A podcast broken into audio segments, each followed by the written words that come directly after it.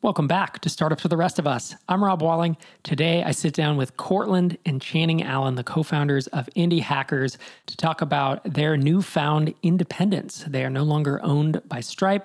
They also turned the tables on me in this interview, and we spend probably the first thirty minutes talking about my new book, as well as sharing theories about entrepreneurship and just all the tasty goodness that comes when I sit down with really smart people who are thinking about entrepreneurship on a day-to-day basis.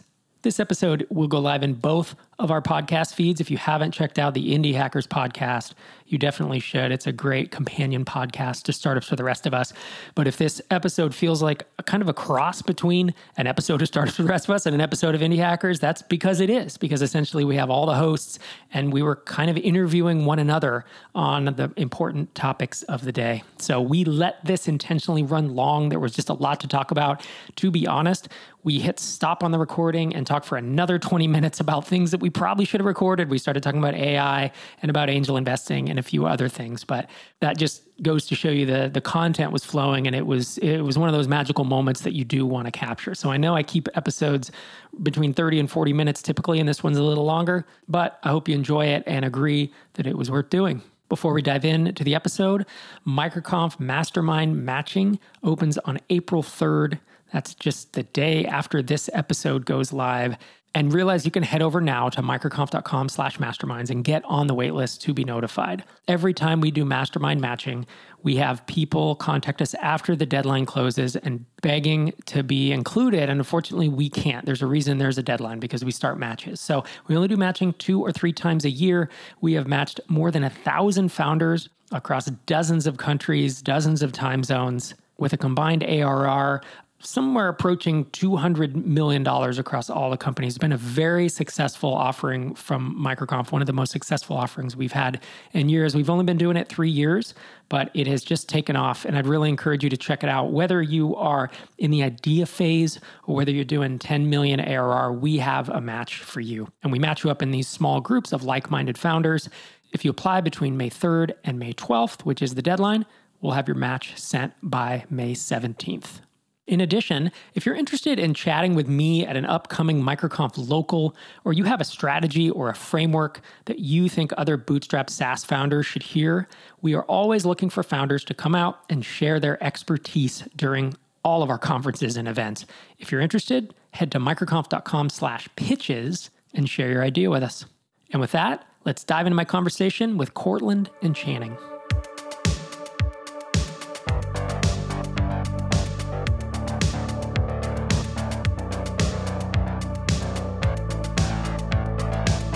Anyway, Rob, uh, welcome to the show. We sort of already introduced you in our preamble, and I'm sure anyone who's listened to the show for a while also knows who you are. How you been, man? It's been a while. I've been good. I've been working on MicroConfs. I'm leaving tomorrow for uh, MicroConf Denver in the U S here, and then I got my, nice. I got my book, my book going. That's my big project. Nice. I'm heading up right now. Yeah.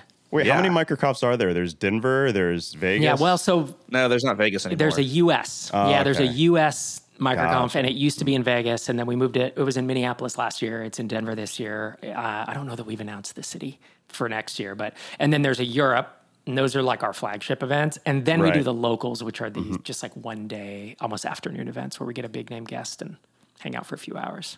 Channing and I were just talking about like getting back in the game when you've been felt like kind of out mm-hmm. of the game. And I know that we've been out of the game because we haven't been doing MicroConf in a couple of years. Yeah. Part of that is because of the pandemic, but part of that is just like, ah, you know, just out of the game. So next year, Channing, we should bend our company budget to come. Yeah, I was going to ask if you guys were going to make it to, to MicroConf next week. Not next week, but next year. As soon as we know the city, we'll be there, because it's been a while, and MicroConf has like so much energy. And also, we're underwater, like actually becoming a real business again. So right. like I feel like I feel like next year will be we'll we'll actually like you know have the systems and the processes in place where we're running it, as opposed to like it is nice to put everything on yeah. Stripe's tab. That's a, to something not, I'll miss. To not burn ten grand a month yeah, of your you own money. Yeah. So it's like, uh oh. When it's when it's your business, it's like, yeah, I could pay this. This could be yeah. my salary, you know. So you got to be way more judicious with totally. business expenses. But MicroConf of all expenses, I think is worth it. Yeah, it'd be great to have you guys back. It's been a while. Yeah, it's been so long. Um, you are writing a book, or have written a book. How far are you in your new book? It's called The SaaS Playbook. It's all done. I it's finished all done. that months ago, four or five months. Yeah, it's a. Uh, I have a hard copy. got some digital print copies. Yeah, wow, it's a hardback, which is like, ooh, that's a yeah. that's a beautiful book. Thank you, man. I paid a lot for the design. This is one, I mean, my first book, Start Small, Stay Small, is a black cover. I don't know if you've seen yeah. it. It's ugly as yeah, hell. Yeah, yeah, I have because it. Because I, I had no budget, no money, designed it myself. This one, I was like, all right, I'm going to, you know, I'm going to go all out and hire, hire a legit designer, legit layout person, actual, actually get an editor this time and, you know, not edit my own work. So, so you, so you put that together your, yourself. I, I'm, I was curious about the publishing process. This is, sounds like independently published and you kind of put together a team of the editor and the That's right. designer and all that stuff. Yeah, exactly. So this time I hired, a, I didn't remember how much work it was, but I knew it was going to be a lot. So I went and found a book project manager who used to work for a publishing company. Book project manager. Isn't that crazy? Manager. It's very niche, but I was like, I want, I went out just seeking if I can find any type of project manager. I'm sure they can do this. And if they have publishing experience, great. And turns out she had worked for a publisher for three years. So she knew everything. She's like, oh, you can buy ten I S B Ns for the price of two. So you should, you know, just all the little internals. Oh, and I'm, I already know like four different printers in Hong Kong and in the U S that I'm going to tell you, you know, is that type of stuff. So it really took a lot of load off, off of me. How much money does it cost to basically do a book right? Self-publishing, you're hiring a book project manager, you're hiring an editor, you're hiring someone to, you know, design the, the, the cover, to make a video for you on Kickstarter. Like how much all in does it cost to produce a book in twenty twenty-three? At this point, I bet I'm in thirty grand. twenty, twenty okay. to thirty grand for all the labor. That's before right. printing costs or any fulfillment. Wow. Yeah, it's a trip. Right. Okay. And so that's all mostly up front, like to get the thing produced by the different people. And that's then... right. And that doesn't include, you know, obviously I spent a bunch of time writing it and I had a writing coach who was busting my chops. I haven't included her in that price because because it's the first book where I've used a writing coach. What is a writing coach? So I want to write a book, not nonfiction, but I'm curious about all the all these details. Yeah, what does a writing coach say to you? Does she just say, write, write more? Yeah, so there's a, they can have a bunch of different roles. If you want to write every word yourself, then you get the writing coach, he or she will be almost a developmental editor, where well, it's two things, accountability and developmental editing is really what it Which is. Which is big. Yep. Yeah. So it's like weekly call. I know that I have to show up with, you know, mm. X thousand words written. And if you don't, then she was like, so I guess we're going to ship late. And I'm like, oh no, I feel so guilty, you know, taking advantage of my guilt complex. So that was a, accountability was a big thing for me. The second thing was she would just read through and be like, and not even like copy editing, but like, yeah, it's not hanging together. So she'd reorganize pieces, right? And then the third thing for me that I needed was I didn't have time. It's forty-five thousand words in this book. I didn't have time to write every word, but I have... Literally, I had someone go through and scrape it for an A I project, like close to a million words spoken on my YouTube channel, on my individual podcast episode, you know, just wow. incredible. So I would pick topics and be like, I recorded a whole solo episode around just this topic, and I want that to be a section. So she would take that, transcribe it, and turn it into a section. So she would write it. She would write the words, but they were my... So you could say she's a ghostwriter, but I always struggle with that because it's all my thoughts. It's your ideas. Yes. Right. And then I would come back and put my voice on it. So she would do a so first So that reminds pass. me. Sorry, go on, go on. No, that was it. So it it cut a huge amount. In fact, I stalled. I got about halfway through the book, and then I had about a year where I didn't write a word. And that was when I realized I need someone else involved in this because I just can't push it through with the other stuff I'm doing. So there we go. Content reuse and action. It actually yeah. works for books. And I've seen this before, too, because I interviewed for my other podcast, James Clear, who wrote Atomic Habits, which was like literally the number one bestseller on Amazon for weeks. And Mark Manson, who wrote The Subtle Art of Not Giving a F. And they both did the same thing, where instead of, you know, repurposing their podcast, they repurposed their blog posts and then just sort of edited and put it together in a book. Yep. And that actually works. And it doesn't make the book any worse. It makes the book better because you're picking the best ideas that you've already put out into the world, already tested on an audience. Now you're just putting them in print format where they'll just live forever.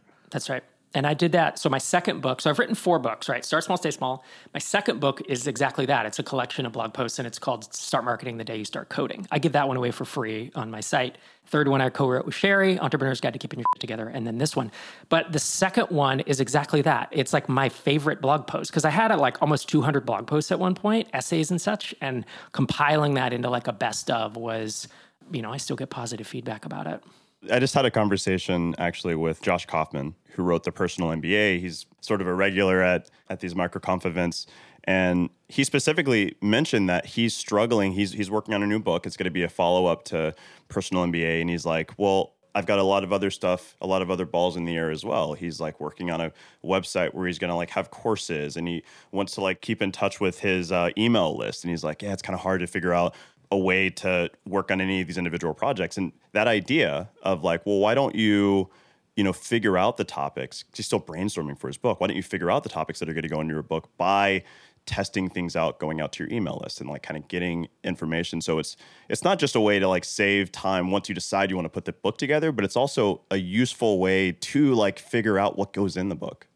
And that's something big thing that I did. I mean, I we really leaned into YouTube about a year ago on on MicroConf. And so I've been putting out a YouTube video every week of unique content. And it's it's a grind. It's a ton of work in addition to the podcast and all that. But the topics that resonated the most there, I was pulling those in to this book and the other the other book that I haven't mentioned to anyone yet that I accidentally wrote that is also forty thousand words. And it's like a prequel to this. So now I got to figure out, am I going to publish another book later this year? But it's there's a lot of, uh, a lot of content.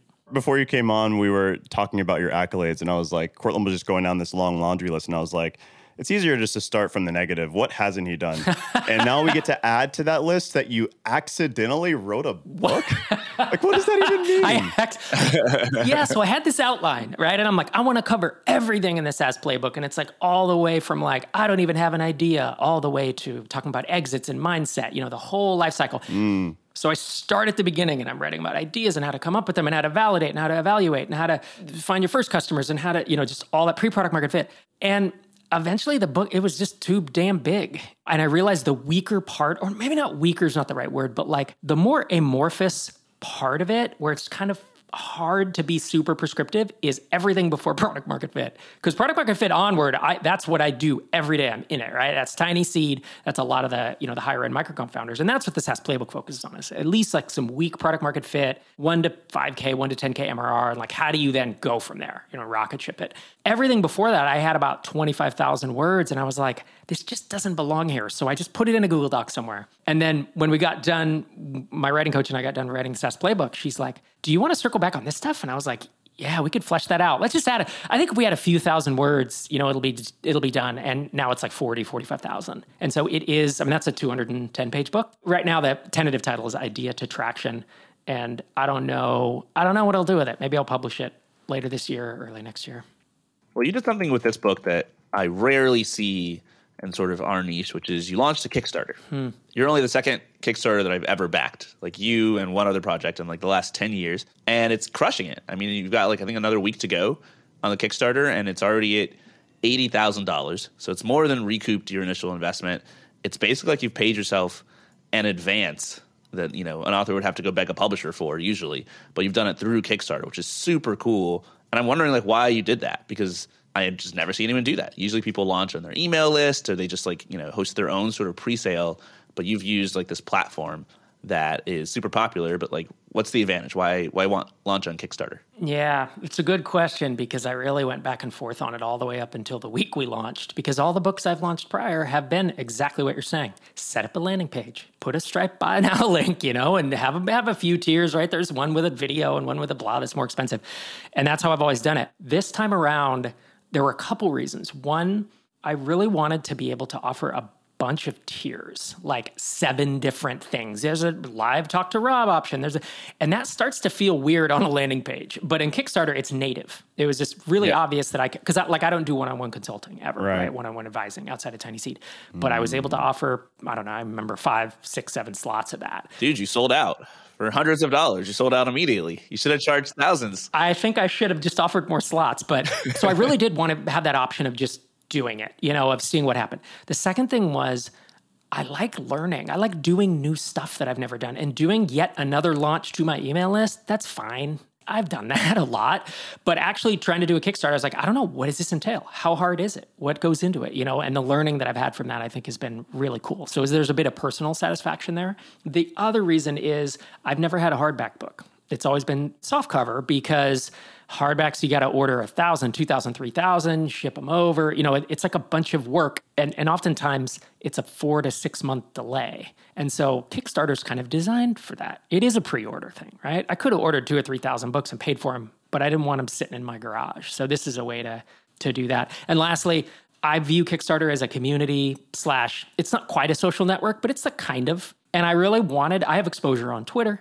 I have exposure in podcasts. You know, I have exposure on YouTube. I've never, I've backed two hundred seventy-five Kickstarters, but I've never run one on. Whoa. And I want, yeah, dude, go to my page. It's embarrassing. Good Lord. It is nerdy as hell though. It's all like, it's not video games. It's like tabletop gaming and like stuff I play with my kids. And, and there's certain slider belts and watches that I back too, but it's a lot of, of nerdy stuff. What's the your favorite thing you've bought on Kickstarter? Ooh, you know, there's a game. I think it was a kick. It was a crowdfunding. I'm not sure it was on Kickstarter, but it's a game called Kingdom Rush Rift in Time that is based on Kingdom Rush is like one of the one of the best iPad games, and it is a tabletop version okay. of that with these. It's like one hundred twenty-five bucks when I backed it, and it's these great minis and oh damn. Endless. Not messing just, around. And my kid painted him, my sixteen-year-old painted him, and we've just had endless hours of fun playing with that one. That's awesome. You, you have you have you have kids that you can like uh, have an excuse for you to get those things, but I would just get them and just be a thirty-six-year-old man totally. With tons of tabletop. I know. I'm so glad that th- it's like having kids is tough, but this is the best time was when my oldest it's the excuse. was it's exactly it's an excuse to like I'm going to learn to play Dungeons and Dragons again. I hadn't played it since the eighties. I'm going to get into comic books and like Star Wars stuff. I would never make time for that stuff if I was somebody. I need a kid. I need a kid for the sole purpose. I, I have like this omnidirectional virtual reality treadmill in my gym in the other room. And whenever anyone sees it, they go, what the hell is that? Are you an awesome, adult or man. Are you not? I just need just a kid that's just not even really my kid, like a neighbor, just to come and be like, no, no, no, it's it's. I got it for this kid. It's it's like a charity thing. Nephew. It's not really my You need thing. A nephew or a niece, yeah. A nephew, oh, there you go. That's awesome, man. I wonder, thinking about Kickstarter, I wonder if there's like...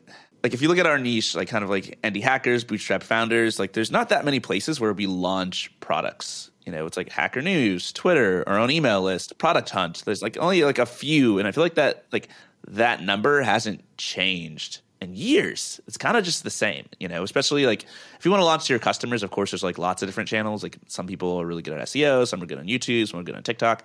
But like internally, we want people on our own niche to support us. Like there's like those four places. I feel like I'm blanking on any others. I wonder if there's like a, a room for another one, like an almost like like Channing. Maybe we should build this like a Kickstarter for bootstrap founders. That's slightly different than Product Hunt. That is a different model, but something that people understand, so we can kind of like support each other and invest in each other's launches in a way that's easy. Yeah, and just have more surface area for like discovery, for like the discovery function. Yeah, and I like this idea of like putting a credit card into it. Like one of the reasons why Kickstarter is good is because people like Rob, who've already backed hundreds of Kickstarters, when there's a new one, there isn't all this friction of like, okay, I got to sign up and create another account and yet another website, et cetera. It's just like, boom, click a button, click pledge, already in there, payment's gone, and it's like super simple. I think that's a really intriguing idea. There's obviously all the logistics of like, well, what if they don't deliver and all the same crap Kickstarter has to deal with. But the idea of bringing it to our space, I think is a, it's kind of a novel, novel way of thinking about it. I have to say, Rob, also the the idea of you going into Kickstarter is really smart, especially, so we just had Wes Cow on. Um, she runs Maven, the online course platform, and she had, had this idea where she's like, look, there's like a pyramid of ways that you can deliver content to your audience, and like the higher up the pyramid you go, the more high touch and like, you know, sort of profitable you can get. And obviously there's there's higher stakes. And she placed a book sort of toward the top of the pyramid, you know, like the bottom is maybe like, you know, sending a quick tweet where you don't have to defend the things that you say. But then a, above book, she's like, it's like an online course or, you know, you're actually live with your audience. And with your Kickstarter, you actually get to segment out. Like you don't just have to have this book that's, you know, stuff, something you've already written. There's nothing you can really add. You get the, the ability to have those tiers. So I really like that idea as well. You know, the, the traditional, there was a MicroConf talk by Ryan Delk years ago, who used to work at Gumroad, and he had the whole, the typical launch for a book like this is you you have a one X, two point two X, and five X price points. So if your one X is forty bucks, two point two is what, about ninety-ish or one hundred, and then five X is going to be around two hundred, and maybe you do two hundred fifty. And then you figure out, well, what's worth forty bucks, what's worth one hundred, and what's worth two hundred, right? And that is kind of how I approached it, but also I realized I don't, you know, I don't want to get on a, a one-on-one call for two hundred bucks. Like my, I just can't justify that. So yeah, there's so there's an eight hundred dollars tier, and then there there is a five thousand dollars tier to come for two days to Minneapolis this summer, right? And actually do an in-person thing, which I think in your pyramid would would just stack on top of that. You know, it'd just be up. I've never done one of those aside from MicroConf. So it's certainly going to be an adventure. But are you open to like sharing how many people have taken you up on those offers? Like, how are we doing so far? So I had five slots, and I think three are, are booked for five grand a piece, which would be great. I mean, anywhere between three and five is like a good number. I was, my fear was A, it would be zero or one. And it's like, uh-oh, me and this person are just staring at each other for three days in yeah. Minneapolis. But do you know who the backers are? Like who who got those slots? Not yet. Ooh, total no, I don't mystery. think we learned. It, I know, it's a trip. And you know, what's funny is my brother who lives out in California sent me a text and he's like, hey man, if I bought back one of these in-person retreats, does that include a trip to Parlor Burger, which is like a famous Minneapolis place? And I was like, heck yes, it does. So I honestly don't know if like it, one of them might be him. I have no idea. So it could be us. It could be you. Here we are. It could be anyone. Yeah. I'll know in a, I'll know in nine days, I guess. So let's talk about the book itself. You described it as kind of what to do once you have product market fit. And like, obviously you have like a, a pretty good perspective on this. You run Tiny Seed, you see dozens and dozens of companies that you work with personally every day to help them basically grow their startups. How do you figure out what goes into this book? Because I'm sure there's a lot of people listening, us included, who want to know, like, what do you do once you have a big audience and your product is like struck the market and you kind of have this elusive product market fit? What now? Yeah, no, that's a, it's a really good question. And it's one I'm, you know, I had only been through once or twice before running Tiny Seed. And I had been in conversations and affiliated with folks at MicroConf, but you're right, I'm really inside a bunch of businesses now. And so I'm seeing the patterns. The book really starts off talking about, hey, even if you have weaker product market fit, like here's how to think about talking to customers and strengthening that. And, you know, it's some stuff people have heard before, and it's also some of kind of my unique thinking. But then I really, I went through all the advice that I have emailed to founders. Post, I, I every time I would post to Indie Hackers, I would take that post, if it was a response to someone's question, and I was throwing it all, this all in, in a Google Doc. And I realized there were patterns, right? Talk about content reuse. Mm. There were patterns to what people were asking, like, should I compete in a really competitive niche? Like, how do I compete with big competitors? That's a topic in the book, right? Pricing. That's like the the number two chapter after market is pricing, because most founders screw it up, right? We underprice our product. And I talk through my psychology of pricing, how I see, what I see people doing well, what I see them doing poorly. And then, of course, marketing's a huge one. A little different for Indie Hackers because your community, much like MicroConf, like I don't necessarily think about marketing beyond the content we produce. But if you're a SaaS app, a B two B SaaS app, like the hardest thing is like, what do I do? What do I try? What do I try in what order, right? And that I have a whole chapter on that. Is uh, I have a three-factor framework of like it's speed, scalability, and cost. I think I forget what the third factor is, but it's a whole mental map that I've developed of like, hey, there are only about twenty B two B SaaS marketing approaches. These are the ones you should try in this order based on what you want to accomplish, right? So it's it's a, and then I talk about hiring, building your team, tracking metrics. That, I mean, that's kind of the high level. So I have a friend who's an investor who was telling me this sort of theory that it's it's basically becoming harder and harder to build a successful SaaS business. And his his idea is, here's why. There's more competition than ever. Ten years ago, not that many people were building SaaS businesses. Not that many people knew how to code. Tech startups seemed like a difficult thing to bust into, especially if you're self-funded. Today, there are like dozens of businesses for every product idea. The playbook for starting SaaS businesses is out, right? You literally wrote the playbook. Other people have written the playbooks. Like people have mapped this out and they kind of know how to attack a different distribution channel, et cetera. But he argues even as there's more and more competition and more people starting things, the number of channels for marketing your your product is not really growing as quickly as the number of people who are trying to do this thing. So everything's becoming more competitive. Ads are becoming more expensive. The bar is getting higher and higher to do good S E O. Every company is inundated with sales calls because there's so many people doing sales. In your experience, is this true? Is it getting harder to start a SaaS company? I would say yes, but it's not it's not hopeless. Is it slightly harder than a few years ago? Yeah. I honestly think everything that you're saying is accurate. The content bar, especially with A I now, but even, bef- even before that, like ten, fifteen years ago, I could hire someone to put out articles and just build links, like almost buy links from, what were they, blog networks or whatever, and you could rank in Google, and you can't do that anymore, right? So it is more challenging. I do think that's where raising a bit of funding has become more and more in my head. Like, I think if you get traction, it's probably something you want to think about. You know, even if you're a hardcore bootstrapper like myself, it, it just becomes hard to organically grow business in the ways that we used to. With that said, there's a flip side to this. We still see tons of companies apply to Tiny Seed that are competing in spaces where there it's just the competition is much less, right? So like Builder Prime is a C R M for home improvement contractors. And when I first heard the idea, I was like, ooh, that's a tough market to sell into. How are you going to find them? And how are you going to close them? And, you know, customer pain, right? Oh, non-technical and all this. And he's crushing it, just absolutely crushing it, because he's executing really well. So it's the people, there are a lot of people starting, a lot of people trying things, but I still see Ruben Gomez with Signwell. I see Derek with SavvyCal. You know, the, a lot of folks we know, and then a lot of folks you haven't heard of that are in Tiny Seed, like uh, Iran is the founder of gym desk dot com. And that's another one where it's like, well, aren't it's it's like booking, scheduling software, management software for like a gym, martial arts studios, all that. Wouldn't you think that's a solved problem? And yet the dude is growing like crazy. And so, but it is, it it comes down to, yeah, you have to execute probably at a higher level than you did ten years ago, but it's still completely possible.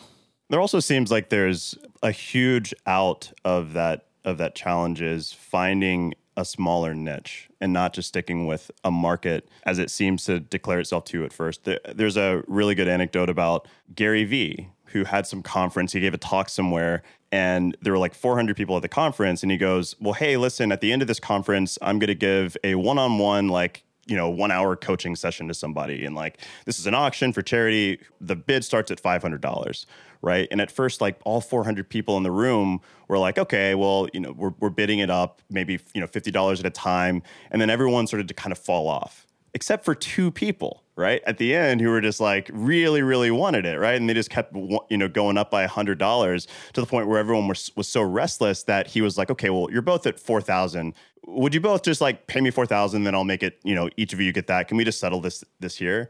And so in a way you could say, well, look, the market was everyone in the room, right? And like, you know, the the supply and demand placed, you know, his little coaching session at whatever, eight hundred dollars.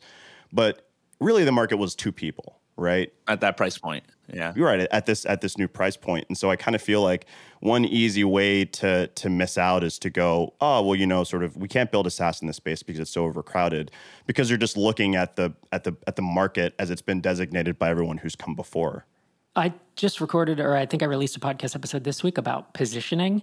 And I was talking about like positioning really is figuring out where there's a gap in the market. Where is the corner of the market between, sometimes it's like, oh, there's there's tools out there, but they're too expensive and they're hard to use. Is there an opportunity for a Drip or a ConvertKit to come in and kind of swoop in under, right? Mm. And and we both got a lot of traction because of that. Or we see it with like another electronic signature tool. Isn't that a solved problem? And yet Signwell's crushing it, right? And right. There are reasons, because he found out some unique angles, but also because he positioned himself well against the incumbents, and people are a little tired of him, you know? So I agree with you. I think the other thing too is it is more competitive, but the markets are all growing. Like the market for email service providers compared to ten years ago is got to be two or three times what it is. So there are more customers in these spaces, even though the marketing is more competitive, the channels are competitive. But I think that's where people need to have some type of differentiation. The biggest mistake I see is someone building,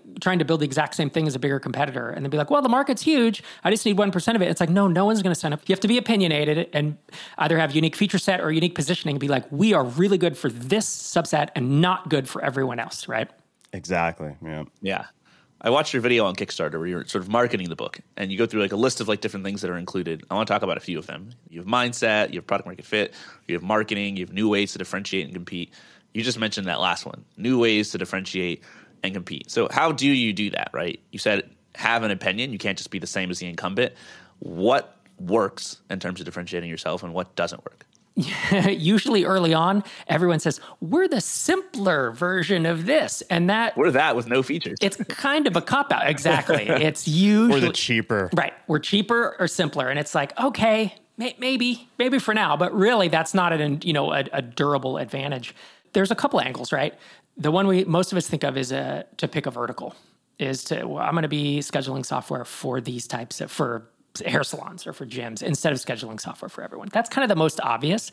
There are a couple others that if you ha- if you're in a big space with kind of hated competitors, what you're trying to look for is where are their Achilles heels or where are their weaknesses, okay? So as we were building, I'm going to use Drip as an example, even though it's it's older, because I did exactly this. We were undifferentiated and we were plateaued. We did not have strong product market fit. And then what I found out was there these marketing automation providers were pretty expensive and they were hard to use and their sales process sucked. They made you go through multiple calls. They made you pay a two thousand dollars onboarding upfront. A lot of them made you pay annually. And so I kept saying, is there a way to make not simpler software, but much easier to use software to remove that frustration? Is there a way to just have self-sign up if you want it? And is there a way to still be super profitable, but underprice them, right? I'm not I'm not going to be Walmart, not the low price leader, but they were charging outrageous. I mean, the cheapest one was four hundred dollars a month, and uh, most of them were two grand a month and up. And so how can we, that, this is a way to, to do it is, right, how can we take something that enterprises are using now and paying a lot of money for and make it more accessible to the masses? So I think those are two. There's a couple other there's other tactics there, but and and it sounds like if you reduce your operating expenses, so if you have like an option where you don't have to provide all of this onboarding, then that's a way where you can kind of build that into a lower price without cutting into your margins. Yep. And it's like, it also becomes, if you're competing against big hated competition, oftentimes their cost basis for everything, including their software, like they were not on A W S because they launched fifteen years ago. You know, there's there's just a lot of, I think a lot of opportunity there. What about mindset? This is a big topic that I think a lot of people underestimate when they first become founders. What have you seen that helps people have the right mindset to basically succeed with their business? I mean, there's a lot to it, right? It depends on your own psychology. Like some people like me are naturally more stress, stressed or anxious. Like when I was running my last startup, it was like, oh, I'm stressed. Everything's going to be a deal ender. And I had to learn to like not make speed bumps into roadblocks. So some folks need to hear that, that like, hey, is not going to end your business. Most things are not going to end your business. Take a deep breath. We're almost trained in life to go to school and then get a job and then, you know, go to, well, you go to school and go to college and get a job. And you're not faced with crises on a daily basis. But as a founder, you kind of are. And it's sometimes I find it's hard to pick which of these crises are catastrophic and which are just not that big of a deal, right? And so I think that's a big thing that I help founders with these days is I will do do a call with a Tiny Seed founder and just say, I know you're stressed and I can tell this is a big decision. Mm-hmm. You'll figure it out. Like, just know that you're going to figure this out. It'll work out. I think being able to roll with things that feel difficult, but actually realize that they're not business ending is a big one. Where's your mindset at nowadays? I mean, you, you've been in the game for fifteen, twenty years. You've got a million things going on. Do you ever get disillusioned? Do you ever, do you feel like you have more energy? Like what are, how are you feeling? So I feel like I'm living my best life. And it's because I'm working on what I want to do. If you look at what, I mean, and I I do not take that lightly. Like I worked hard to get here. I got a little lucky to get here, but like the best decision I made was after selling my last company was to take six months off and say, what do I really want to do? Because I do see entrepreneurs sell their businesses and then start another one and do the same thing. And they don't really want to do that. You know, it's, and that would have been a mistake. Like if I was running hardcore right now, pushing on a SaaS app, I would not be happy. It's just not what I want. I need to be doing at this stage and age and w- with the age of my kids. So for me, I looked back at like, what have I been doing for free forever? And it was writing about entrepreneurship and it was having a podcast about startups and it was writing books and it was starting a MicroConf, which made no money for several years. You know, it's like, I almost walked away from all that at one point, got a cash offer for MicroConf and I was like, oh, this is like twenty eighteen. I was like, oh, I could just walk away from all of it. And then I realized, what am I doing? That's like my legacy. That's what you love. Yeah. Yeah. So that's what I'm doing. I mean, that was one of the reasons it was like, okay, well, what if I double, I did a what if, right? What if I double down on MicroConf? What if I double down on the podcast? What if I double down on all this stuff? And that's where Tiny Seed started percolating as I talked to people of like, yeah, could you run an accelerator for bootstrappers? And it's like, what would that look like, right? And that's, so I, I feel I feel great these days. Courtland, you just uh, you just quote tweeted someone. So we, someone mentioned, and no hate on them, but they were like, look, now that Indie Hackers is independent again, you know, if I were C S Allen and Channing Allen, I would list, uh, you know, list it on MicroConf or MicroAcquire MicroConf and sell it again to someone else, this time for ten X. Could be a great success story. And Courtland, Courtland cheekily, Courtland cheekily uh, quote tweets this guy and goes, the best success story is finding work you enjoy for a lifetime. Even if you sell and get a big payday, what's next? You start experimenting and trying to build a life you enjoy, of course, right? That's always the end goal. Money is a tool for that, not a destination. And it's, in a sense, I think of two things that you just said, Rob, right? On the one hand, you had the experience or the privilege or whatever to take a step back, take a like not, you know, a satellite view and say, well, what do I actually want before I just jump into something? But then the first piece, which is if you have a little bit of a temperament for being anxious and everything is a fire, well, when the house is on fire, you don't have to have time to like stop and navel gaze. And so putting those two things together, if you're able, and it's like, you know, the it's all in the how ultimately, but if you're able to like see a small fire raging, like a little bit of an ember, and go like, all right, I could put that out, but like I really need to like think about what I'm going to do after this, you know, after I put this fire out and then I put the next fire out. How do I build a system, for example, where I'm not really dealing with fires? Like that's the really difficult balance to strike. That's right. And it's something I didn't do well until I left Drip, until Tiny Seed MicroConf. Like we have budget, but we all I also have experience to like put the right people in place such that producer Xander runs MicroConf day to day, right? And yeah. Tracy Osborne does a lot of the running of, of Tiny Seed. And that allows me to work on exactly what I want to work on, which is not a luxury you have when you're bootstrapping a SaaS. You just have to do everything until you have money to hire it. And oftentimes that You, if you're bootstrapping, you never have enough money to hire, which which you really need. There's this um this like I would describe it as a scarcity mindset around coming up with ideas, where a lot of founders, myself included, for the vast majority of the time I built stuff online, think that like it's very hard to come up with an idea for something to work on that can both make money and that can align with things that you enjoy doing. And so you got to choose one or the other. And if you're a broke ass founder, your first time out of the gate, you choose the one that makes money. And so you see a lot of people starting companies that they would never want to do a second time after they sell the first time. Do you think that that is kind of a true dichotomy? Do you think it's reasonable as a founder to think, okay, what am I going to enjoy running for the rest of my life and what will make money? Or do you think you kind of have to go out there, build something that's successful, and then once you've got your nest egg, then figure out what you want to do and build a company that aligns with what you want to do for the rest of your life? I think that you have to enjoy the process of building a business. And you probably want to like your customers. But I don't like the mindset of I have to build something that I don't really like in order to make millions so that I can work on what I want, right? Because that's, you got to enjoy the journey. But also the journey sometimes is not very fun. And so what are you going to hang on to during those not fun times when you're grinding it out or when Russian spammers get all your I Ps blacklisted on a Sunday night as happened to us in twenty fourteen. And I wake up and I'm like, well, guess we had a good run. We're done. This is, t- I literally was like, I think we're done. I think we're going to have to shut down. That's it. That's it. The company Drip is no more. So like, do I love dealing with email deliverability and I Ps and blacklists? And, is that your dream? No, don't. But I really love building businesses and thinking about them and solving hard problems creatively, right? Because that was what, there was constantly hard problems that we'd have to sit down and say, whether it's like, how do we get our I Ps unblacklisted? Or it's, how do we build, like we have these fifty feature requests and they're all kind of related, but they're all asking for different things. Like, how do we turn this into a visual workflow that answers all of them, right? That was like a super hard, creative, almost engineering mindset problem to solve. That's the part that I enjoyed the most. And so I think that's what I'll say is like, I could have run a business for gyms, you know, or for hair salons or whatever. It's still creative problem solving. But I think the two things you want to, you want to love is like, building a business, creative problem solving, and your customers. Totally I think you want to, like, I do enjoy working with entrepreneurs, right? And it's like, if you don't want to deal with hair salon owners, then don't start, don't start a business for them. Cause Patrick McKenzie talks about this, right? With appointment reminder. And bingo card creator. And bingo card, where it's like, ugh, he did it for the money and he, he learned a lot, but as he quickly learned, like, I don't think this is the, these are not the people I want to talk with every day. I think that's something that a lot of people, you know, make a mistake around. There's this book, Channing, remember you recommended to me, From Strength to Strength? Yeah. And it kind of it kind of starts off by saying, like, look, if you're reading this book, you have made it. You know, you are at the top of your field in some area. You've been a success. Congratulations.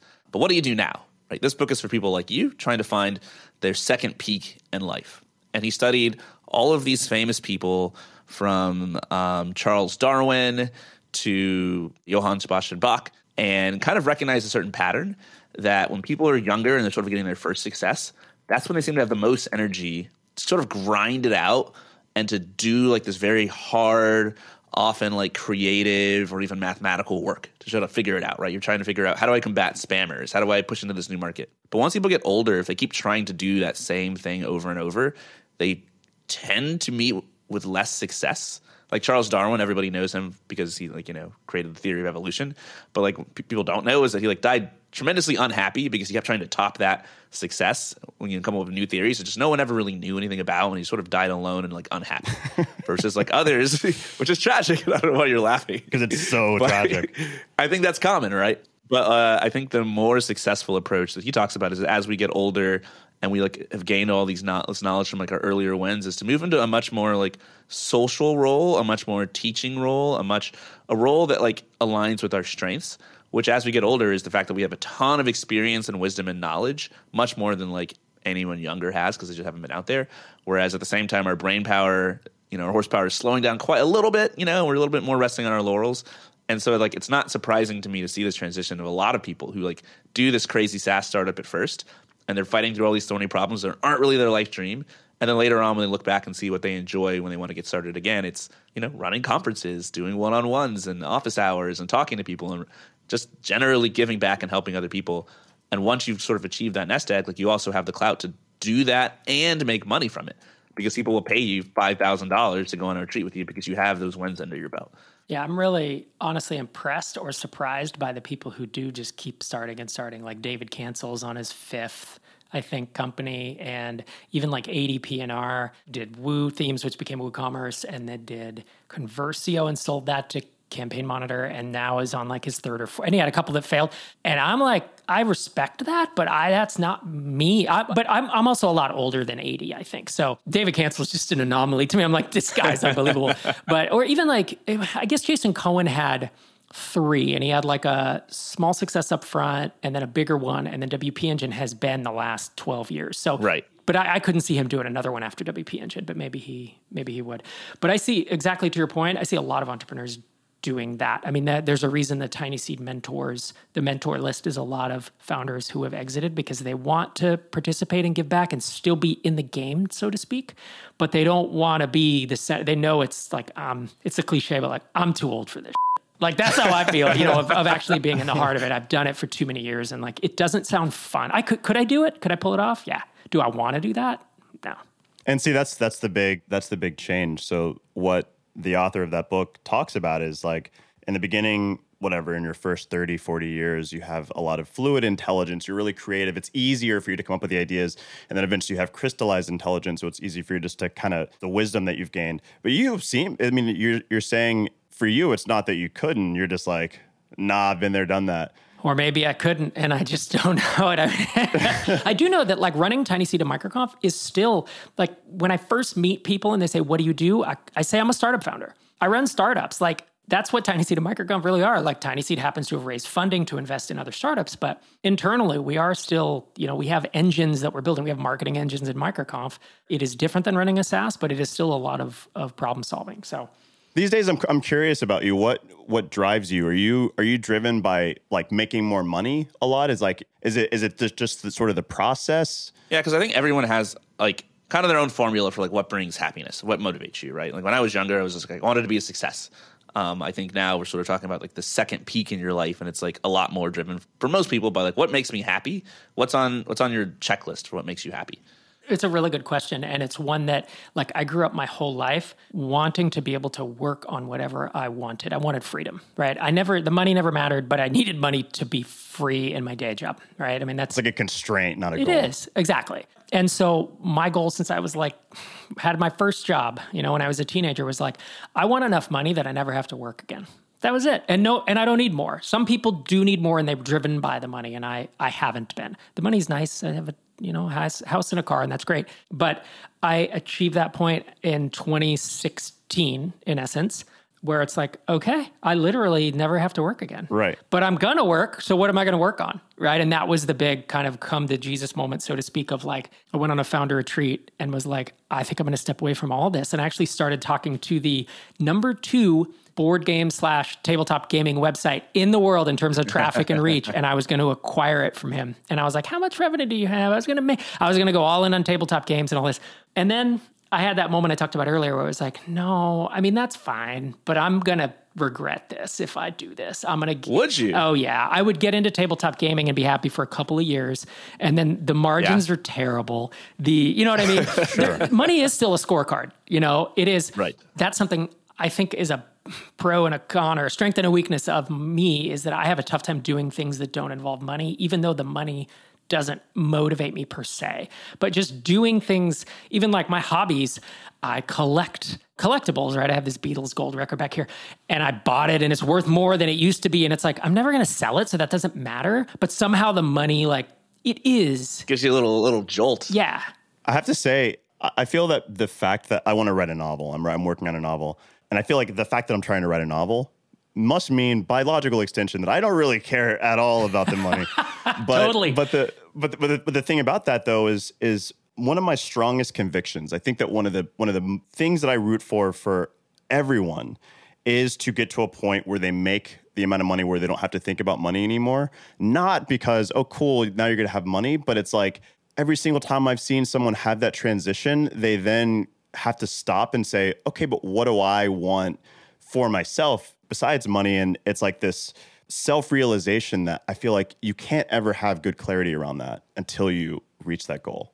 Yeah, and that's the thing, is the people I know who are doing it for the money, when you get there and you make ten million bucks, fifteen million bucks, what next now? Are you just going to do it for more money? Because I don't know that you're going to be happy. You know, there's, I mean, I think probably all of us know decamillionaires who are really unhappy. That sucks to have worked all that time and to be a one, whatever, a one percenter or a three percenter. You know, some of the most wealthy people in the world have that luxury and yet still not be happy. Like, I think that's kind of a travesty. Yeah, I know on my checklist, one of the, I've got four or five, like, items on there that tell me, like, I'm going to like working on this. And one of them is that there, there has to be some number that goes up. I don't know why. I don't know where that comes from. It has to be, like, if I was a writer, Channing, maybe it wouldn't be money. Maybe it'd be, like, the number of readers or copies sold or something. But, like, if there is no, like, cumulatively growing thing, then I just get this weird feeling in the back of my head that, like, I'm not really building anything. Like, what's the purpose? And so, like, money in a way, like, when it ceases to become, like, the primary motivator, it's no longer like, I need more money to be free, does become, like, this kind of scorecard. But, like, there's healthy and unhealthy ways for that to happen, I think. If it's, you know, like, you're this Scrooge McDuck character and you're just collecting more and more money, but you're unhappy because you have no idea what you want to do with it except put it in a room and, like, you know, swim through your vault of gold coins, then, like, yeah, it's like, that's unhappy and that sucks. But if it's like, okay, well, this is, like, a way for me to measure my progress and feel good, like I'm accomplishing something, then I think it can be healthy. And then you can always spend your money to, like, do other things, right? Invest in other entrepreneurs, pay it forward, help out friends and family, et cetera, because it's not about, like, spending it on yourself that matters. It's just that it's sort of a motivational motivational thing.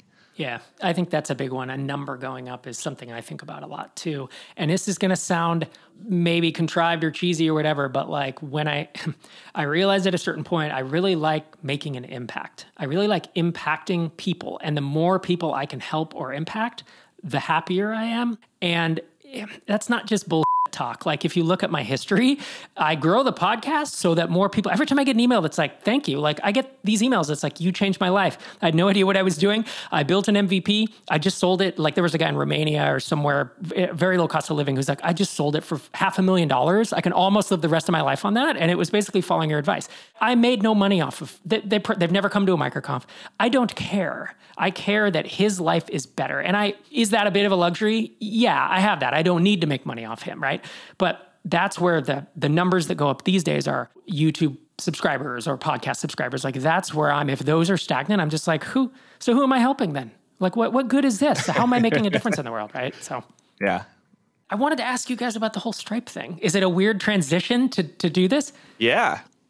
No, no, no. Let's talk about, we can talk about whatever yeah. we want. That's why I love interviewing another podcast. Because we can just turn the tables, yeah. Exactly. Well, I mean, so I listened to your last episode. I saw the announcement that your Indie Hackers is indie again. I listened to your last episode, and I know you can't divulge details of the of the deal, which I'm not going to ask about, but I totally get why you guys would do this, because I would feel the same way, right? I know, even no matter how good the parent company is. Why would Stripe do this? That's the question, right?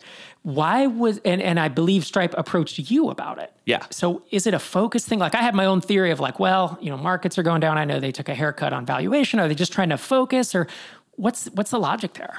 I think it's it's tricky to talk about. You're right. Yeah. But I think at the end of the day, like, I know this also sounds cheesy, but, like, people at Stripe are just really good. They are not very miserly. They're not, like, penny pinching, trying to save every nickel and dime. And I think Patrick in particular is pretty wise about, like, the overall sort of concept of, like, branding and reputation. You know, compared to other, like, big unicorn startups, of its size. Stripe has remarkably small number of like bad press stories, et cetera. And like that's that's like deliberate. It comes from the top because everyone at Stripe is conscious of like making sure like we have what's called like the front page test, right? If what you're doing appeared on the front page of a magazine, how would you feel about it for the company, right? And that takes precedent over, okay, how much money do we save this quarter or, or this half or something? And so I think for Patrick, he's just looking at Indie Hackers and looking at like who we are and what we're motivated by and how we feel. And a large part of it is like, hey, how do, are you guys happy? You know, are you doing what you want to do? You still have the same fire? You still have the same drive? He's asked me that question every single year that we've been at Stripe.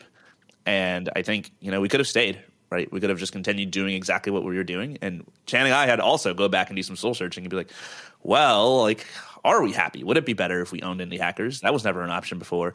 What would we do in that case? And like, what would we need to feel like it was even a fair deal or like a good deal? Because Indie Hackers burns through a lot of cash, right? I don't want to jump ship and then suddenly be like losing money every every month. And so I think it was just like a hodgepodge of just, it was just convenient for both parties to figure out a good deal for that. And like, here we are in this crazy situation where like we owned, you know, this time last month, zero percent of Indie Hackers, right? And now we own way, way, way more than that. And it's just cool. It's cool to be here. But I was going to say uh, an- another another thing from Stripe's incentive perspective just aligns with the weird circumstances around them acquiring us in the first place, which is that if we do what we are, like, you know, if we inspire a lot of new entrepreneurs and we help to educate a lot of entrepreneurs to be more successful, that's a, a common rising uh, waterline that lifts all the boats, right? And so that's what we were doing at Stripe. We weren't making a lot of revenue, and then, you know, it wasn't a financial ac- acquisition where we were raising their bottom line in that way. Like, if we are healthy, healthy and happy and like uh, uh, inspiring more entrepreneurs and like doing doing what we are really like designed to do better, then that helps with what Stripe actually wants from us. So like us being cut loose, us being independent, and like having the energy to go one hundred percent on, on Indie Hackers, like, is directly in Stripe's interest. Yeah, that's a re- and that's a really mature way of thinking about it. And I would expect that Patrick or Stripe in general to think about it that way, right? It's a long-term way of thinking. It's, as you said, I know they talk about, you know, raising the G D P of the internet. And if you're able to do that better independently, as you, I was going to say before you said it, of like, I know Stripe's not making buckets of money off no, Indie Hackers. Like, no. that's not, that was not the play. The play, as I saw it years ago, was, hey, we want Indie Hackers to stay alive. And, or I think at the time you were running ads, and I think Patrick was like, ah, it'll grow faster without ads. That was my mental model of why they acquired you. It's like, they want MicroConf to exist. They want Indie Hackers to exist. I don't know if you guys were there at the MicroConf where I was either talking to Patrick or John Collison on stage. And I said, raise your hand if, if you, you know, SaaS companies all abounding, right? And I raise your hand if you use Stripe. And it's, it's like ninety percent of the attendance. Yeah. It was crazy, right? Yeah. Yep. And so it, it's, I totally get that it's, it's good for them. It's just such a mature, companies don't think that way. And that honestly is one of the reasons, like, I have respect tons, just loads, like they run it. I, I have similar respect for like Ben Chestnut at MailChimp. Like, there's only a handful. Darmash at HubSpot. Like, there's a handful that I'm like, you are super legit and you are very wise and you make decisions that are very mature. Also, Courtland, do you remember? I think it literally was the week before Patrick reached out to you via email to ask about acquiring us. You and I were posting on the forum about new business model ideas we were thinking of. And one of those ideas, and this was like at the top of the forum, was Paygate Indie Hackers. I don't know what the name of the post was, but we were like, oh, okay, why don't we do like a membership thing, right? Because we were just looking at revenue, and a lot of our revenue ideas. You're on a community, you have to at least consider that. Yeah, like a lot of our really public-facing revenue ideas that we talked a lot about were like one hundred percent going to limit the impact that we had and probably be good for us in the bottom line. But like, yeah, if you're a Stripe and you're like, okay, well, this thing is really useful for us, all of those types of ideas are going to be good for them, maybe in the short term, but not, they're not going to help raise the G D P of the internet. When Patrick approached you about this and said, do you know, in essence, would you prefer to be independent? Did the two of you have any hesitations around that? Like, was it actually a decision? Oh, yeah. Or what? Yeah, oh, yeah, really? Yeah. Oh, what would, what were the hesitations? Um, it's nice to get paid a steady paycheck every single week. It's really nice. it's expensive to run Indie Hackers, right? Like, we haven't been focused on cutting costs that much, nor have we been focused on generating revenue in six years. So, like, how are we going to turn that ship around? It's risky, right? What if Indie Hackers dies if it's and you know on its own? There's just a lot of considerations. Also, like, okay, like, this is an inflection point. What's our opportunity cost, right? What if we just quit Indie Hackers and went and did something else? What if I became an investor? What if I decided to go start a different company? Like, what would that look like, right? Is our heart really in it? I think was a big one for me. You know, I think to some degree the answer is getting to be a little more leaning towards no for me. Like, I'm just not as passionate about this as I once was. I think the peak passion that I had was probably the very first year where it was like, hey, I have to make this work or I can't pay rent. And then the next year it's like, hey, I just joined Stripe. Like, I want to like be a success and impress people. And those are the two years where Indie Hackers grew by far the most. And so the question was like, okay, well, like, if we are Indie again, is that passion going to come back? Because if it doesn't, this is probably the wrong decision. And so it wasn't something we just decided overnight. Like, it took us literally a month of talking and figuring out everything we wanted and opportunity cost before we decided we wanted to do this. And now we're still in the process of like, okay, what's next, right? Like, by the end of this month, Channing and I were super excited. We're like, holy shit, this is going to be like, I feel energy like flowing into me that I haven't felt in a while. So now the question is like, what's next for Indie Hackers? What do we do? The sky's the limit. There's a million and one things that we could do to make money and also to, to do what you're saying, to have a positive impact. And then like the third thing, which is to like enjoy our lives, right? To like wake up every day and be excited about what we're going to work on, which I think it's it's not worth doing anything if I'm not excited to work on it at this point. Yeah, I have a mental model, but it's just borrowed from other things. Like Jeff Bezos has like the regret minimization framework when you come to a decision. Which am I going to regret least? In my head, it's usually if I'm come to a hard decision, if I pick the the path that will let me either learn more or that's riskier within reason. Not risky like putting my house on the line, but that is going to, that kind of scares the out of me. Those are the ones that I tend to lean towards. I, I wasn't able to do that in my twenties. I was too scared. And then as I matured, I was like, oh, risk actually brings fun. You know, it, it brings a little right. a little bit of sk- stakes in there. Yeah. So, I mean, the two of you as as founders, as entrepreneurs, I feel like you would have regretted not not going independent. Oh, definitely. I just can't imagine definitely. not doing that. Even though it's scary and you have to work through it as an emotional process, it doesn't even seem like a decision to me. It's just a foregone conclusion that you would do this. Yeah. The risk point reminds me, uh, have you ever read uh, The War of Art by Stephen Pressfield? Yep. Yeah. Like, in his way of seeing the world, if you look at something and you're terrified of it, you almost should just assume like, I need to go do that thing, like, because I'm terrified. Obviously, this doesn't apply to all things. It, it typically applies to, you know, you clearly say, like, this is something, this is a way that I want to express myself, whether it's through writing something or creating something. Like Courtland said, I don't think that there was an option where we didn't go and do something that, in a sense, kind of scared us. It was like, do we want to do it with Indie Hackers? Is this the best platform? And ultimately, I think, ultimately, I think, I mean, obviously, the answer ended up being yes, which I kind of want to now leverage the fact that you just wrote a book called The SaaS Playbook. You obviously, it sounds like you heard our uh, last episode where we kind of talked about some of our ideas, but we have a lot of ideas. And I feel like it would, we'd be remiss to not try to use you to like give us a thumbs up or thumbs down on some of those ideas. Um, Courtland, do you have the that list up? Well, well, I'm curious, Rob, off the top of your head, Rob, like what would you do in our situation? Or what do you, what do you want to see us do, if anything? Hmm. Oh, that's so interesting. What's interesting, because running micro, like MicroConf and Indie Hackers are very similar.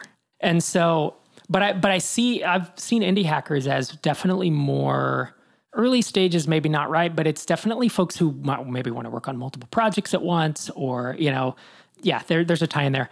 I'm not sure I have an idea off the top of my head of like where I think Indie Hackers should go. And there's a there's a big reason for that is while you're a community and MicroConf's a community, you're different. You're like a social news site for bootstrappers. And I've never run one of those. So I actually don't know where I would take it aside from, I mean, I, we can come up with revenue ideas and all that stuff, but um, I liked your idea of the uh-huh. Kickstarter before the, uh, that, I think that's clever, but that's a, that's gotta be on your longer term, right? You need a shorter term of like ads and or pay, pay gating, right?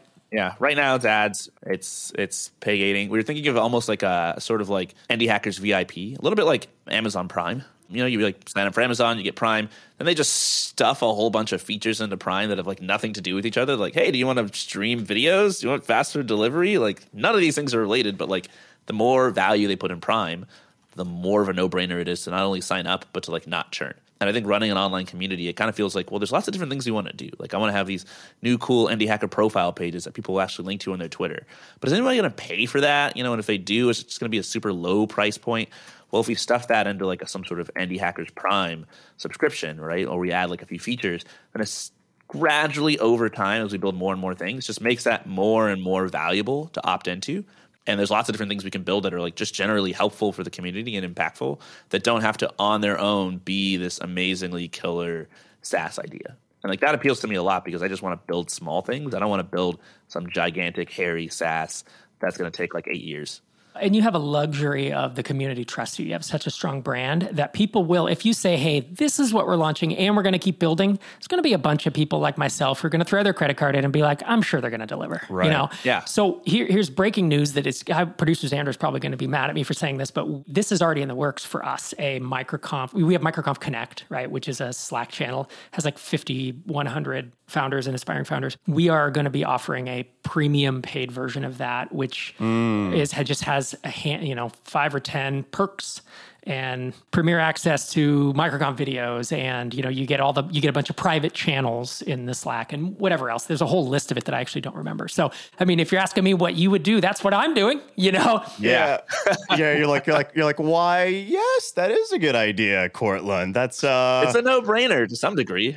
If you love MicroConf, you're totally part of the community, you're going to go. Like, why wouldn't you pay like some small amount more to get all these extra features and things that allow you to not only support the community, but also like get access to more benefits? Right. And that's the same with Indie Hackers, right? And your yeah. community itself is much larger or a bit larger than ours. And I think you have, it's, it's kind of a no-brainer that you could make some money there. A little bit easier when you can add someone to, as a member of your community by them like clicking a few buttons on the internet than having them come all the way.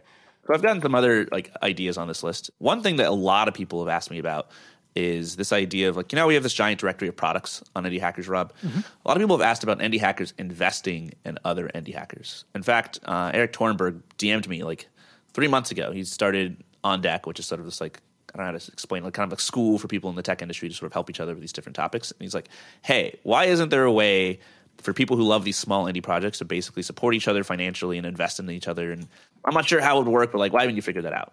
And it's been in the back of my mind for a long time, but I haven't just sat down and thought like, how would that work? And Rob, you're like the best person to talk to about this because like you actually invest in like quote unquote bootstrapped startups, right? Like you see like, what are the returns like? How does it actually work?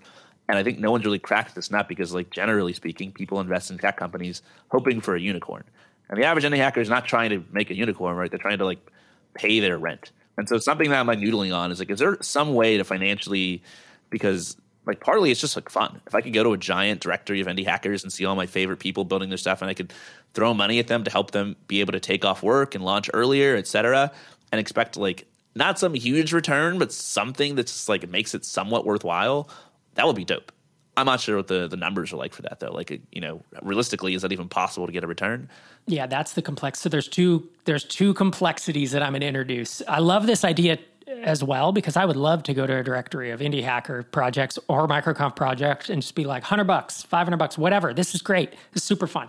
I think there's two things that are going to get in your way or going to make it complicated. Number one, return drivers. Making your money back will be very, very difficult. Even if you if you go across all these indie hacker projects, as you said, people are trying to make their rent. Maybe they get to twenty K or thirty K. The money that's thrown off from there just it isn't a lot, right? So the valuations would have to be very, very, I'll say they'd have to be very reasonable compared. You know, it's like if you raise it a million dollar valuation, and you put in one thousand dollars, you own one one-thousandth of that company. And so as you throw dividends off, like we can do quick math, is nothing, right? So then it's like, so you can't raise it a million. So you got to raise at a, maybe one hundred thousand valuations. So then you put it, you know, and will people allow that, right? Will they say, I'll sell twenty percent of my Indie Hacker project for twenty grand? So that's one thing, like is to make the economics work, it will have to be different than, certainly than Silicon Valley, but even then like the Tiny Seeds and the Indie.V Cs, you would be at a, a, a level, I would say a level lower just in valuations in order to make the economics ever work. The other thing is on the, my God, the laws in this country, the securities yeah. laws. We we struggle so, we spend so much money on law, on lawyers, and we are literally lobbying Congress to try to get the ninety-nine investor mm. rule changed, right? Mm-hmm. We we raised we raised a fund. We can only have ninety-nine investors. They all have to be accredited. They're already accredited. They're millionaires, and yet I can't have more than ninety-nine people in my fund. It's ridiculous, right? Yeah. So we, we're working with a group to try to get that changed. But all that said, so we, in your case with Indie Hackers, I think you'd want to go more the Reg C F, the crowdfunding route, right? Because then you can just put in a few hundred bucks. Because if you were to try to raise from accredited investors, A, there's just only so many, and B, if you raise one thousand dollars from an accredited investor, like the legal fees alone to just put that together are, are cost prohibitive, right? So I think with crowdfunding, I would then logistically like want to go out to one of the crowdfunding platforms and partner with them. Almost like you'd have a crowdfunding syndicate. You know, like a syndicate is you go on AngelList, right? And and we run this. We get a, a SaaS deal and they're outside of Tiny Seed, but they're in the Tiny Seed syndicate. And we can raise one hundred grand, two hundred, three hundred grand to help them kind of raise a, a round from our investors. Now, in a syndicate, they all have to be accredited. And I don't know that's the best idea. I don't know that that's the best option for Indie Hackers, but I've never seen a crowdfunding syndicate, and I don't know if that could exist because you don't want to you don't want to deal with the legal. Trust me, it is mind-boggling how it's expensive and time-consuming, and it's talk about stuff we don't want to deal with. It's the worst, you know. It's like yeah, it just seems like crowdfunding sidesteps so many of those issues. Like you you you get to invest, or you get I mean, let's say you get to like you know let's call it invest, but you're not necessarily only just buying equity. Right? Like you create, you allow for, say, the founder of a company to innovate what they want to give people, such that maybe there are way easier returns. Like, hey, you, you know, if you if you invest this much money, like they can do like the tiers, right? Then you can be someone who has like a access to these features for my product, or you can, you know, you can, we'll always have you on this page. Who knows, right? But there's, it just allows for some benefit that's not equity. Right. It just allows for some innovation on the, on the kinds of returns. And it's like, we talk about markets and like the personalities that go into markets. Well, it just so happens that if this happens on Indie Hackers, you're dealing with people on the supply and the demand side who are very, like, have a lot of initiative, have a lot of creativity, and have a lot of goodwill with with one another. So that's something that I'm, I mean, it's it's a really fascinating idea. If you remove equity, it becomes a lot simpler. Exactly. And if you go to exactly. the more, you know, you talked about doing a crowdfunding model that isn't equity, like more of a Kickstarter model built into Indie Hackers, right? Yeah. That's where you get yep. back to, I could see people needing, it would be a brand like your, the most famous Indie Hackers who, what it's like John Young Fook, right? He's big on the side. And I actually don't, is Peter Levels a big Indie Hacker? Yeah, right? Peter's on there. But like, so if they came on and we're raising, a bunch of us would throw in money. I think people who, who have done less work and who have less of a following might struggle a bit more, but that would be the, that would kind of be the game, right? Yeah, that's the game. Can you discover the diamonds in the rough, right? Can you be, be there when no one else is? Anyway, Rob, thanks a ton. I appreciate your ideas and your feedback. Absolutely, sir. I feel like we can like work together in ways that we haven't been able to in the past, which is kind of cool. Yeah. Um, we just we're just in a whole different whole different playing field now, and so excited to go to MicroConf next year. Excited to stay in touch. Excited to talk to you about being an investor because I think I might be an investor going forward. Awesome. Stripe just did their tender offer, and so uh, my money is no longer just all on paper. I was gonna say, cool. yeah, now you're rolling. Yeah, That's great. yeah, yeah. So so life's exciting. I'm excited for your new book. I ordered. I think the option on Kickstarter to give me two hardcover copies so I can give cool. one away. And then I think the audiobook or the ebook. Uh, and then I'll probably buy whichever one I didn't get afterwards because I want every format possible. All the formats. Yeah. Yeah. yeah. What's your. And you know how I can tell that we're we're beyond the Stripe Tinder offer? What? For once, you're not wearing your robe. You're wearing a, an actual shirt. I can afford like, clothes. Or it's, it's oh either it's either it's either the money or you just have a lot of respect for Rob because you really you really dressed up. He doesn't today. need to see my. You have a whole T-shirt. Got on. dressed up. I subjected Wes to, to my my robe look the other day. Epic. So Rob, you get to see me fully clothed.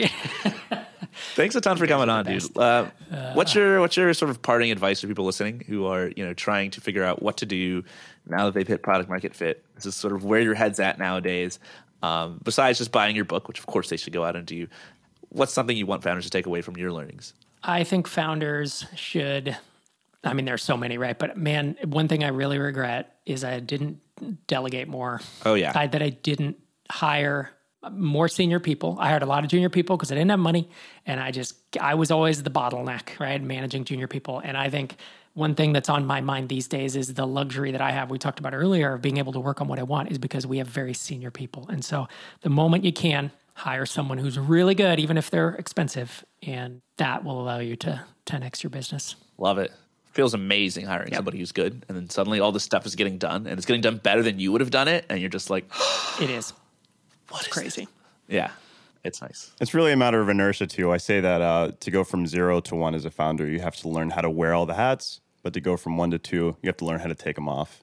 And it's like really kind of a question of habit, but yeah. That's awesome advice. Where can people go to to find more about you? Uh, Startups for the Rest of Us, if they want to listen to podcasts, or Twitter at Rob Walling. Boom. Startups for the Rest of Us, highly recommend it. One of the longest running podcasts in the space. Super good. Rob's silky voice coming through every episode. Like what you heard here. This is a three a three host episode. It really is. Well, and people listening to this on my feed, Startups for the Rest of Us, should go check out indie hackers dot com. These gentlemen need some more signups so they can uh, get some ad revenue. Survive. I'm only joking. And of course, the Indie Hackers podcast, which I'm I'm glad you're back, because there were a few months there that were touch and go. And I was like, what's happening? They need to keep producing this. So. All right. Thanks, Rob. Absolutely. Great to be here. Thanks so much to Courtland and Channing for joining me this week. You can find them on Twitter at C S Allen and Channing Allen. That's A L L E N, as well as obviously at Indie Hackers. It's always great to have them on the show. The conversation flows very naturally. So I hope you enjoy this episode. This is Rob Walling signing off from episode six hundred fifty-nine.